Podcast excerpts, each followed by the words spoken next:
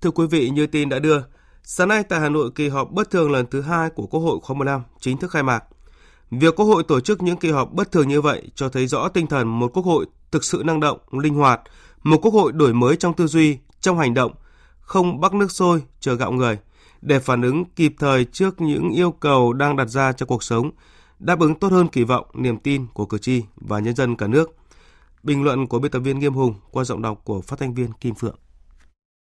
Đây là lần thứ hai Quốc hội tổ chức kỳ họp bất thường. Trước đó vào tháng 1 năm 2022,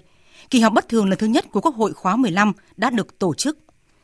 Tại kỳ họp này, Quốc hội đã xem xét quyết định bốn vấn đề quan trọng. Trong đó có nghị quyết về chính sách tài khóa, tiền tệ, hỗ trợ triển khai chương trình phục hồi phát triển kinh tế xã hội, chủ trương đầu tư dự án đường bộ cao tốc Bắc Nam giai đoạn 2021-2025. Đây đều là những vấn đề cấp bách cần được Quốc hội xem xét thông qua ngay để triển khai thực hiện. Nếu như phải chờ đợi đến kỳ họp chính thức mới đưa ra bản thảo vào quyết định thì sẽ bỏ lỡ nhiều cơ hội để phát triển. Thực tiễn đã chứng minh rằng những nội dung bản thảo tại kỳ họp bất thường lần thứ nhất không chỉ đáp ứng yêu cầu trước mắt cho năm 2022, năm 2023, mà còn có ý nghĩa quan trọng cho sự phát triển kinh tế xã hội của đất nước trong cả nhiệm kỳ và những năm tiếp theo.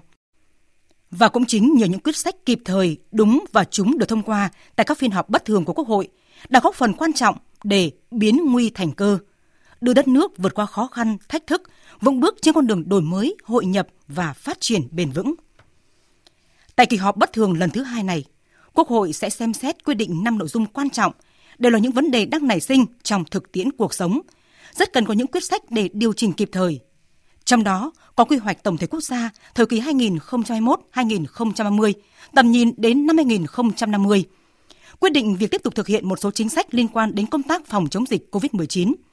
một số nội dung về tài chính, ngân sách nhà nước và thông qua luật khám chữa bệnh sửa đổi. Không chỉ Quốc hội mà các cơ quan khác trong hệ thống chính trị, việc tổ chức các cuộc họp bất thường cũng là chuyện rất bình thường. Ngay trước thềm phiên họp bất thường lần thứ hai của Quốc hội khóa 15, thì vào những ngày cuối cùng của năm 2022, Ban chấp hành Trung ương Đảng khóa 13 cũng đã tổ chức một cuộc họp bất thường để xem xét và cho ý kiến về công tác cán bộ. Đây cũng chỉ là phiên họp bất thường thứ hai của Ban chấp hành Trung ương Đảng khóa 15. Trước đó, hồi tháng 6 năm 2022, Ban chấp hành Trung ương cũng đã tổ chức một phiên họp bất thường để xem xét thi hành kỷ luật với hai ủy viên Trung ương Đảng đương nhiệm vì có những dấu hiệu phạm tội. Các phiên họp bất thường của Đảng, Quốc hội, Chính phủ hay các cơ quan khác trong hệ thống chính trị chính là để giải quyết những việc cần thiết, cấp bách, nhằm phản ứng nhanh, ứng phó kịp thời, linh hoạt, hiệu quả với các vấn đề phát sinh trong cuộc sống. Việc tổ chức các phiên họp bất thường như vậy cũng thể hiện sự chủ động tích cực, sự đổi mới trong tư duy, trong hành động đối với việc thực hiện trọng trách nhiệm vụ được giao. Các cuộc họp bất thường suy cho cùng không ngoài mục tiêu tối thượng là phục vụ nhân dân, phục vụ cho sự phát triển của quốc gia, của dân tộc. Quý vị và các bạn vừa nghe bình luận những cuộc họp bất thường để phản ứng kịp thời trước yêu cầu của cuộc sống.